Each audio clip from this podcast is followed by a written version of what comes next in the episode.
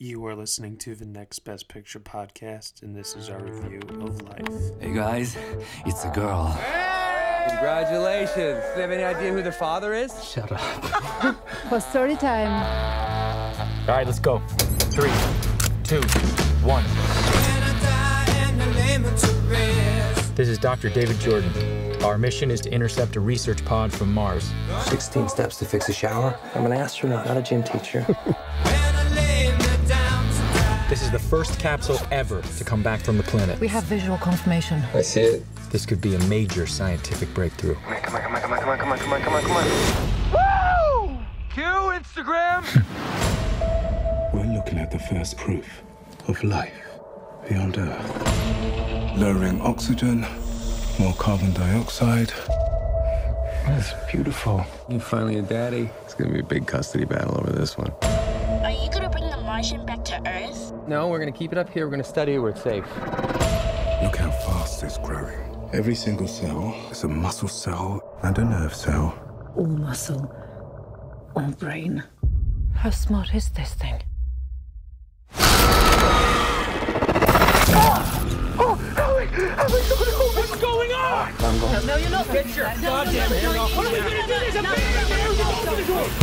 All right, everyone, you were just listening to the trailer for the movie known as Life, and the story is as follows Astronauts aboard the International Space Station are on the cutting edge of one of the most important discoveries in human history the first evidence of extraterrestrial life on Mars. As members of the crew conduct their research, the rapidly evolving life form proves far more intelligent and terrifying than anyone could have imagined. It is starring Jake Gyllenhaal, Rebecca Ferguson, Ryan Reynolds, Hiroki Ryuki Sanada, Ariyon Bakare, and Olga Dihovichnaya Hey, it's an international cast. What can I say? Uh, it is directed by Daniel Espinosa and written by Rhett Reese and Paul Wernick. And joining me for this review, I have Kristen Lopez. Hello, everybody. So, Kristen, what did you think going into life? Because I'm sure you, like many others, were probably worried about this film, especially due to the alien comparisons. Not really. Um, I Oh. just I, Alien. I've seen the Alien fran- uh, the first two, and I've seen Prometheus, but I don't consider myself a huge fan. It's been a while since I've seen the first two Aliens, so um, I remember liking the first Alien a lot, um, and the second one I've only seen once. So I just kind of thought it looked stupid just from being in a movie with aliens in general. Um, I mean, it was surprising that it had such a, a two big heavy hitters with Ryan Reynolds and Jake Gyllenhaal, and I was intrigued by what enticed them into this project. But Do we really consider Ryan Reynolds to be a heavy hitter at this point? at this point, yeah, unfortunately, he's only had 85 chances, but he's finally kind of.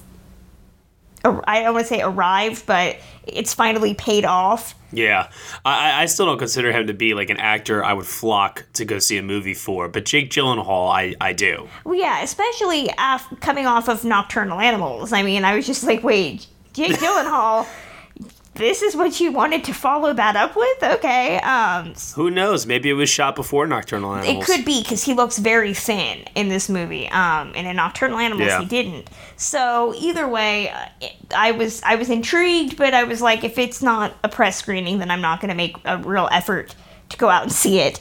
But uh, I did. I actually went to this press screening alone because none of my friends could uh, make the time for it, and I really had fun. This I'm I'm comparing a lot to 10 Cloverfield Lane.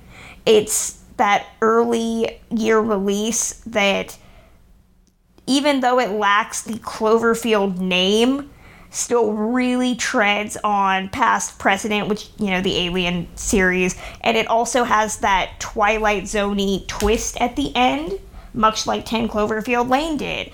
I do think it has some serious script and character issues, but that could be negated from the fact that it is supposed to be this old fashioned horror film.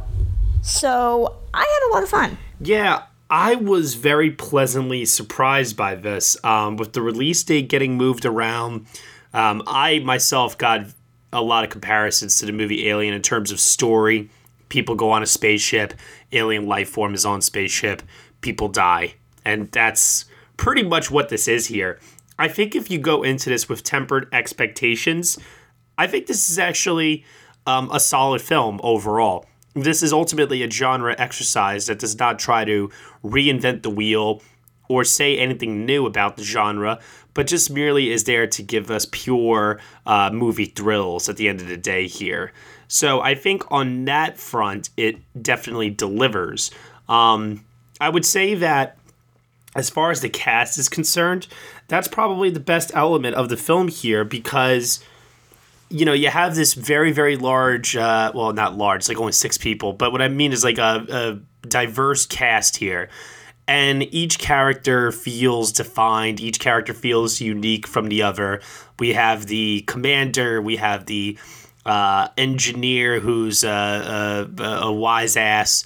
Um, the one guy just became a new father Jake Gyllenhaal just seems to be the good boy doctor on on board, and uh, Rebecca Ferguson is like, actually, I think she's the only one that I I was like a little, you know, I I was really wasn't sure what her character was supposed to be ultimately. Uh, did you get that sense from her uh, early on? Like it isn't until like she has a scene with Jake Gyllenhaal later on in the movie and she reveals like her true motivations. Well, I, I'm gonna say that all of the characters are very underdeveloped you root for them because they seem like nice people and they're all you have to watch for an hour and 46 minutes. Well, actually, I'll counteract that by saying I actually rooted for them more.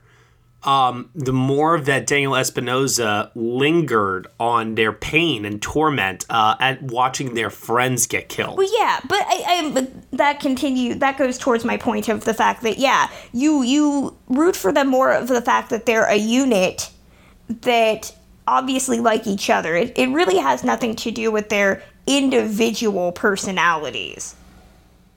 In terms of the fact that they're written very broadly. There's the guy with the wife and kid back home. Um, there's the character that that seems to like his situation even though it's killing him. Um, you have the the smart talking engineer, which is just Ryan Reynolds playing Deadpool in space. Um, you have the commander. The women in this movie are written really terribly, actually, um, because you have the commander, who just happens to be a woman. She really has no personality other than being Jessica Chastain White from The Martian. Um, and yeah, Rebecca Ferguson is that type A military character. That character that you usually see who is military in these alien movies that either has an outside it has always has an outside agenda that either involves studying the creature further or making sure it doesn't die you know that you usually see yeah. that a lot. And that's really rebecca ferguson's character without nearly the attitude or the explanation. Um yeah. and yeah she gets one really nice scene where she talks about missing her dad and it really just kind of plays like an apology because that's the character that you ultimately know will probably make it to the end Yeah, that's true. I mean, I, I never once in my wildest dreams thought that uh, Jake Gyllenhaal would be the the final person. It's always a woman, always in these times of horror films. Um, one thing I did a little bit of digging on uh, with this movie, though, is that I found out that um, the writers of this movie, uh, Paul Wernick and uh, Rhett Reese, are actually the writers of Deadpool. Yeah, in Zombieland as well. I knew that. Yeah, so I was curious, like how much like Ryan Reynolds' uh, casting in this uh, was tied to the production of Deadpool. Well, Reynolds Reynolds was supposed to be the lead. He was supposed to be the Jake Gyllenhaal character, but he had conflicts with his schedule, and so he had to take um, a, a, reduced role.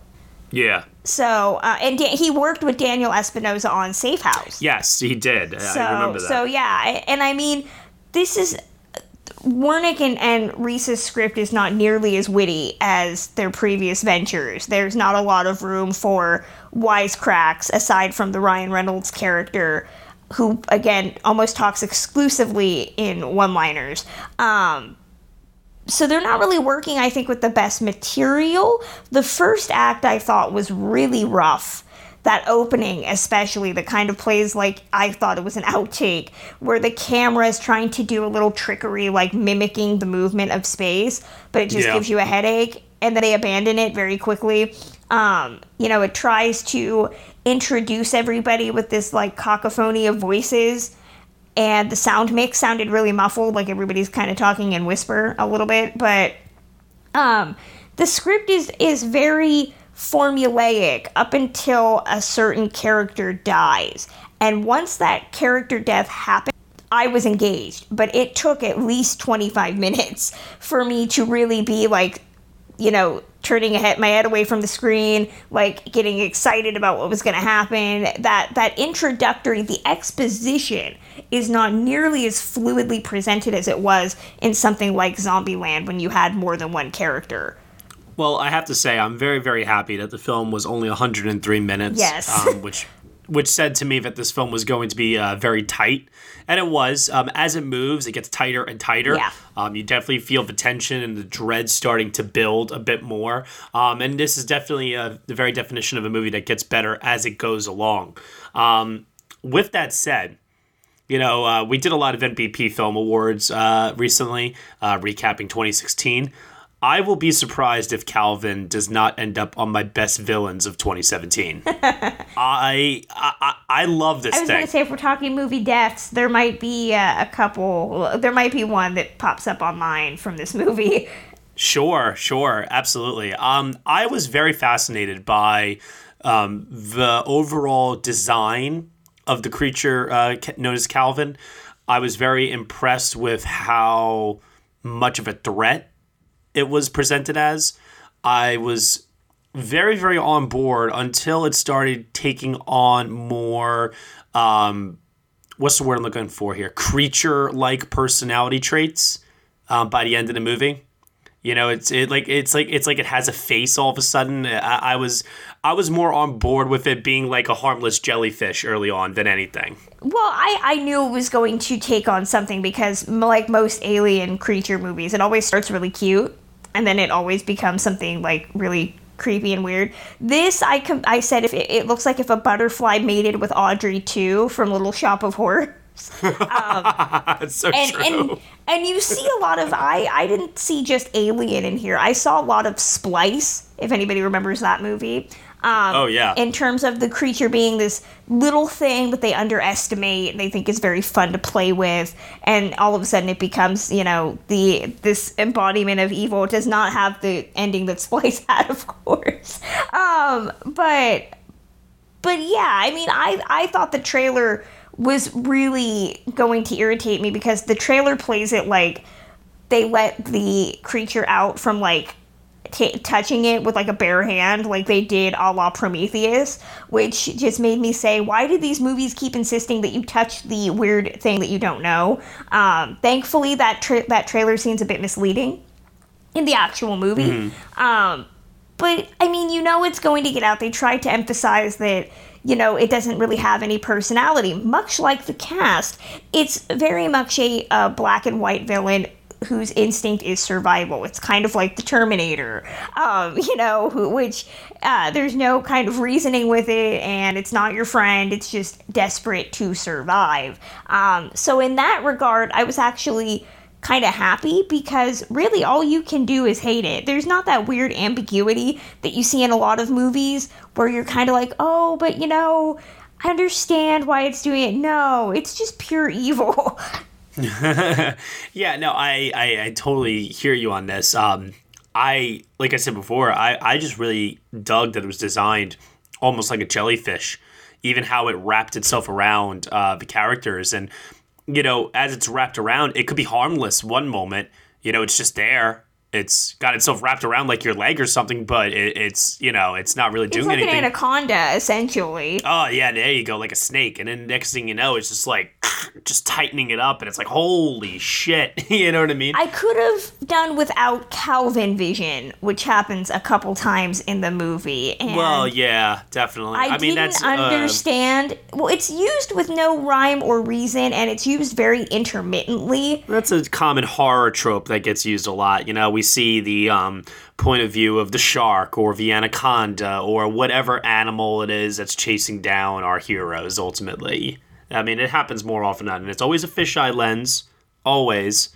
Um, yeah, it's commonly used. I wasn't surprised that they used it, but I agree that had they not used it, I think it would have been a lot scarier. Yeah, well, mostly I just I don't if you're going to use something like that, use it regularly. The movie really just kind of makes it happen in the middle and then it kind of goes away. So there's Sure. really no consistency to it. Um, I'm gonna get into maybe uh, maybe I'm reading into this too much for a moment here, but I'm gonna get into what I thought Calvin was supposed to represent, and sure. uh, I really really got the sense that Calvin represented, um, and this is gonna sound very easy. Pretentious. Uh, well, no, it's gonna sound easy. Like, well, of course it means that.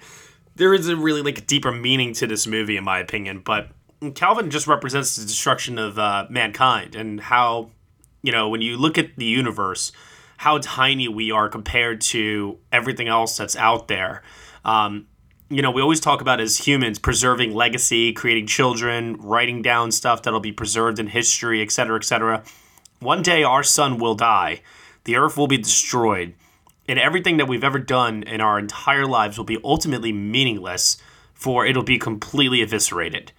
And that is what Calvin represents. Calvin just represents um, something else taking over at the end Well, of the day here. to go to go back toward to film history when we saw a lot of these movies in the 50s before the advent of space exploration and we all had these grand ideas of what was out there in the universe. And you saw scientists being presented as either these mad arbiters of that were going to walk us into the end of the world in the name of research and progress or just this general fear of the unknown which kind of gone went went along with communism or consumerism. And and you see a lot of shades of that here you know with Calvin representing you know, you could make the argument Calvin represents immigration, you know, the fear of the other that's coming from this other place that's going to destroy all of us. Um, you know, the, That's the a good concept, way of looking at it.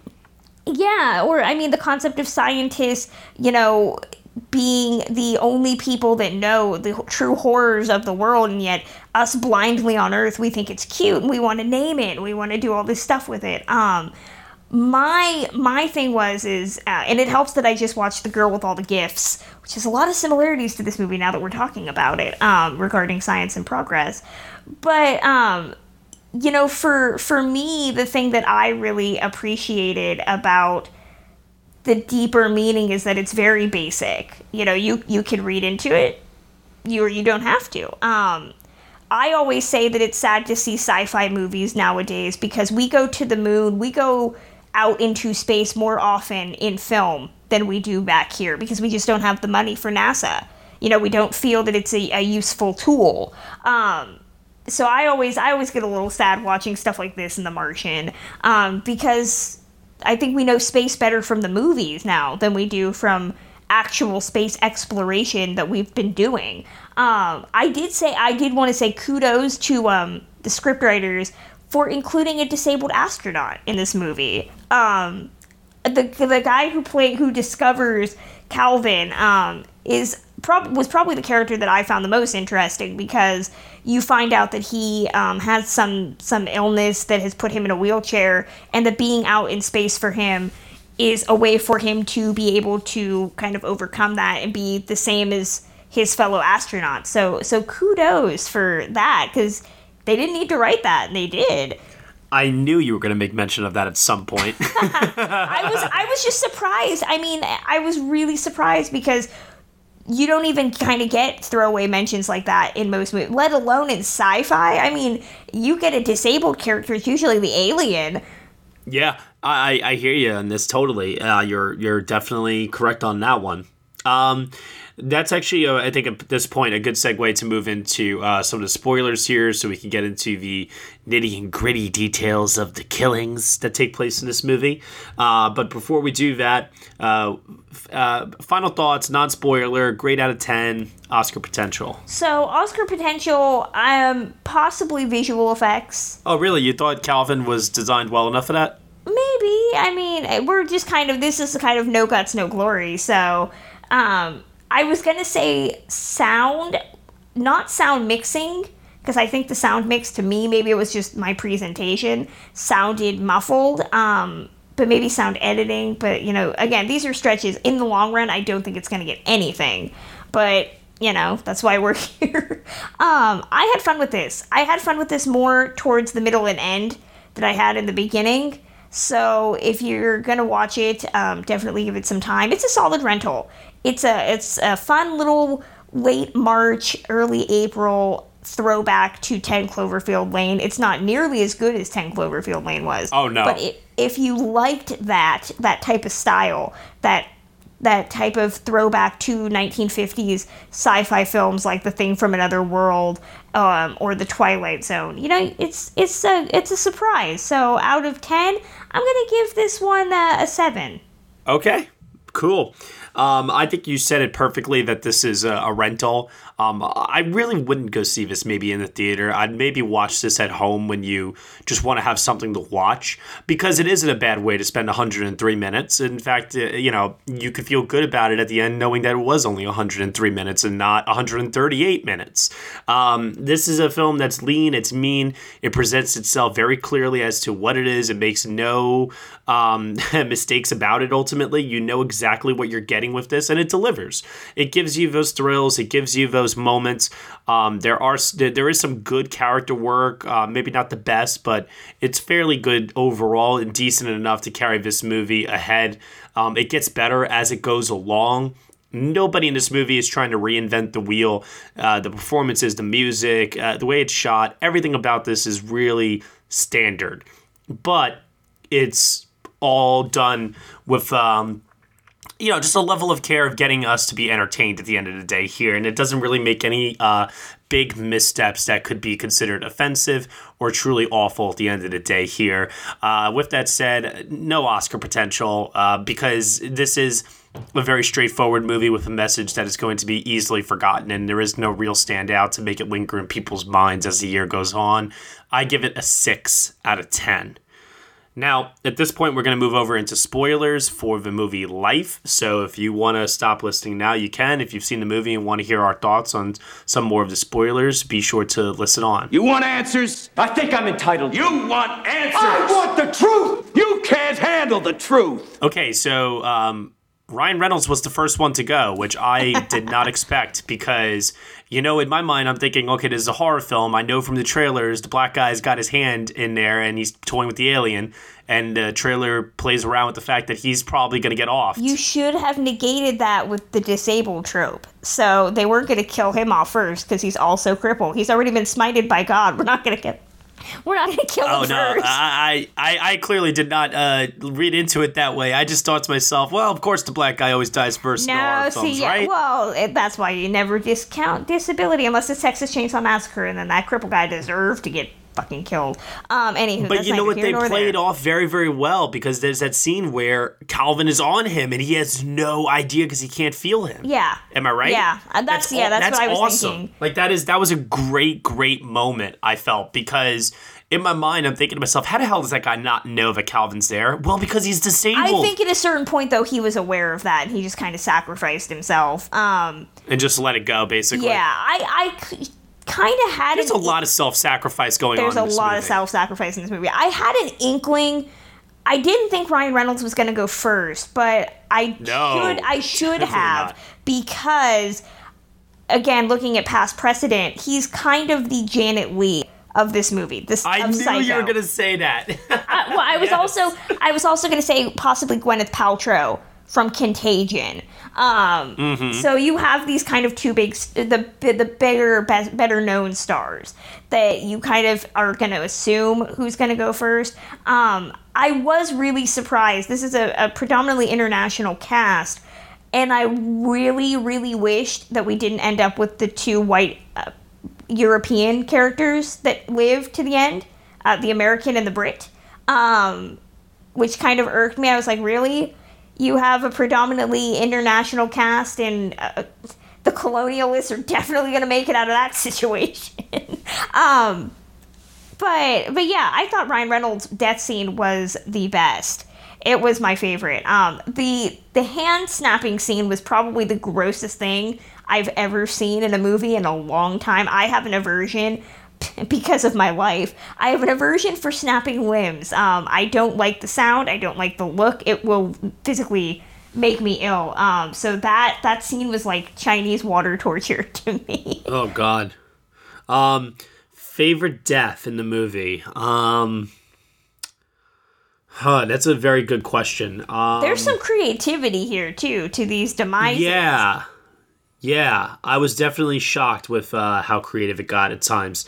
Uh, the command, the commander, I would say that was probably my favorite death in the movie because I I love the idea that Calvin ultimately drowned her in her, in her own uh, space uniform. I just thought that was very clever, and I thought that that was uh, very disturbing. And also, I love that she had an opportunity to be saved, but she chose to keep herself out. Obviously, you know that self-sacrifice element again. You know, we were talking about in the review how each death.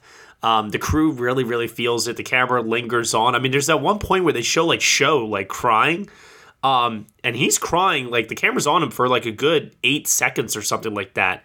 Um, the movie really does make you feel the weight of these people ultimately losing their friends and this and the human uh, sacrifice element that comes into play with it. Um, I really think it just taps into a very uh, primal and very um, good part of our souls that gets us to root for these characters even more so. Yeah, Ryan Reynolds' death for me was my favorite, um, mostly because I again, there the, the movie plays on a lot of primal things. I think that we fear the fear of drowning, and that that scene lasts a long time, um, just to give you a panic attack. Yeah. Um, but but the Ryan Reynolds death, um, where it go Calvin goes down his throat. Um, and you can just see the expression on his face. It's like it's like going like down his throat, um, and probably like eating his organs or whatever. Just like oh my god, the whole Oh, that's definitely what was the happening there. whole thing is just like oh my gosh. The camera really enjoys just letting you imagine these horrible things that are going on, and again, that's really good to you know show not tell.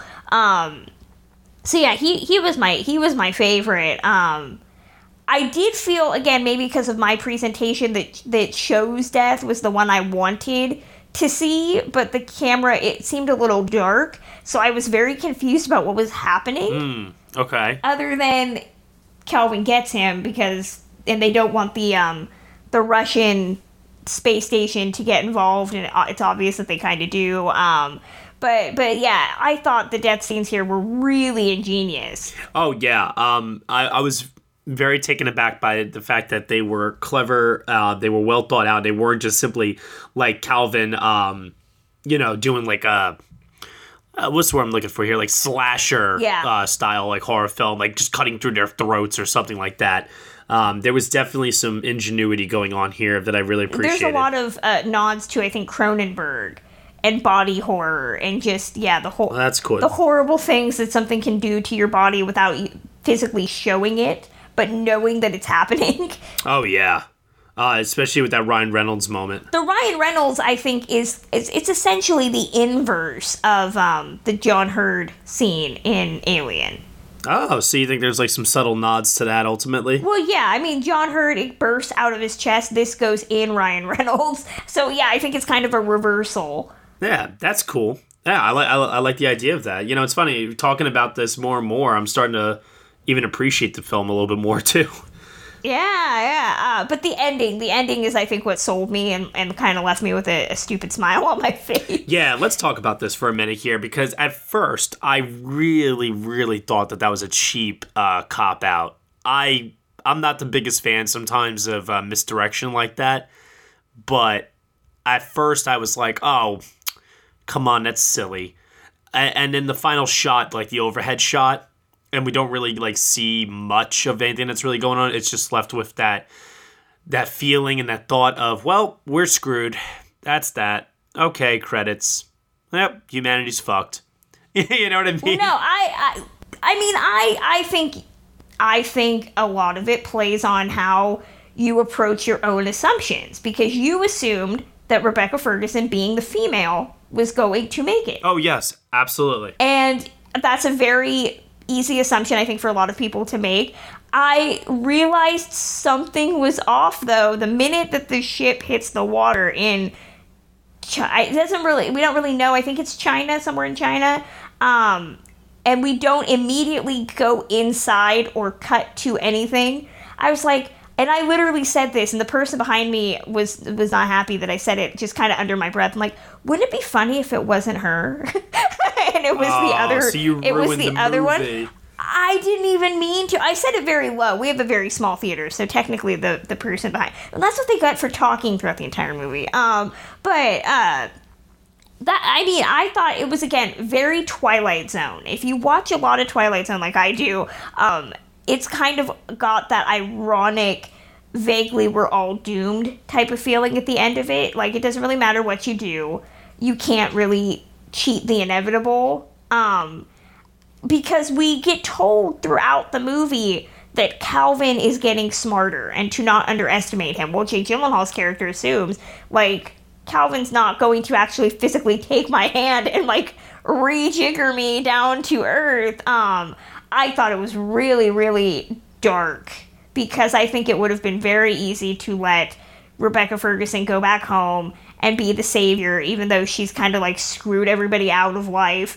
Um, I, I thought it was really, really grim, and I, I really enjoyed it. Oh no, I, I I enjoyed it upon thinking about it a little bit more. Um, what the hell was going on inside Jake Gyllenhaal's ship with all that? Like when they opened it, and you saw inside. Like what in God's name was Calvin doing ultimately? You I know, think he was crushing and absorbing him, or like trying to get the suit off. It was definitely a melding of some kind. Oh yeah, it was just like a mess, and I it, immediately the first thing that just popped in my mind is how the hell is Jake still alive right now? You know, Exactly. Well, I, I, I think the only thing I didn't really care for, and I'm hoping, I'm sure they're gonna do it because it's Hollywood. I mean, I, I understand that, yeah, he gets to Earth and essentially humanity is fucked. I don't think we need a sequel, though, to tell us that. Yeah, I will also say too um, two things about that ending uh, scene as well. One, the moment when Calvin kind of like gets like literally in Jake Gyllenhaal's face um, and like stares him down. That is when I kind of like I was happy it happened at the at the end of the movie because, like I said, I really liked Calvin more when he had less humanistic qualities, like a face. Um, and so when it got to like that point, it looked like Audrey II, uh, like you were saying earlier. Um, I, I really just didn't appreciate him like that. I, I actually thought Calvin was less scary like that. But on the flip side, the second thing I want to say about that ending is actually that to me is the most horrifying scene of the whole movie. Is uh, before we actually see like the uh, close up of Calvin's face looking at Jake Gyllenhaal, the idea of being alone in that small containment of a pod with that thing, um, that to me was the most horrifying moment of the whole movie. I I, I could not imagine. I just really I'm gonna I'm gonna counter that and say that for me the more terrifying prospect was Rebecca Ferguson being hurled oh, of her out floating into, into space. ha- being hurtled out into deep space and knowing that you were going to die a slow, painful death of like starvation and like lack of water and isolation, like that.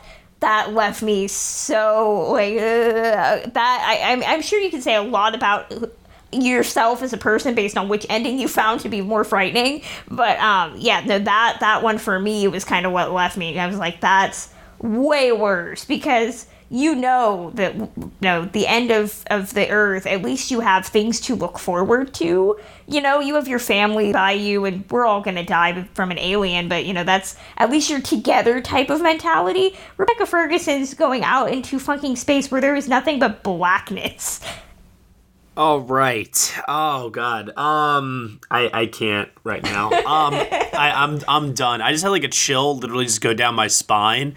Oh wow. Uh, Kristen, where can they find you on the internet? Jesus Christ. you can find my dark nihilistic thoughts on uh, at journeys underscore film on twitter Uh, I am officially freaked out right now at the very prospect of what Kristen just proposed to me, and you can find me at Next Best Picture on Twitter. Oh man. Well, you can subscribe to us on iTunes, SoundCloud, TuneIn, Google Play, Stitcher, and Player FM. Thank you, Kristen, for reviewing Life with me and making me officially more scared than ever of life. Thank you, everyone, so much for listening, and we will see you all next time.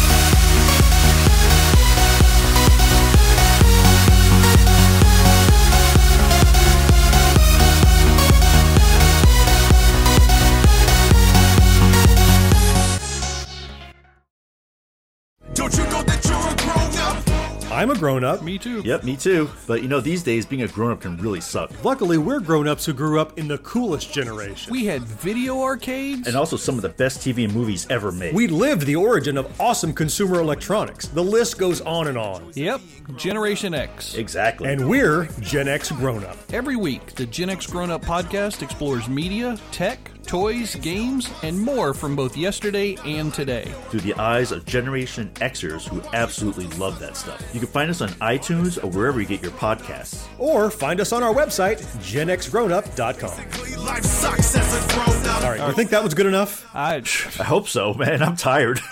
Who listens to a promo on a podcast and then goes and listens to a different podcast? Right. I, I, I've never done it. no. Right.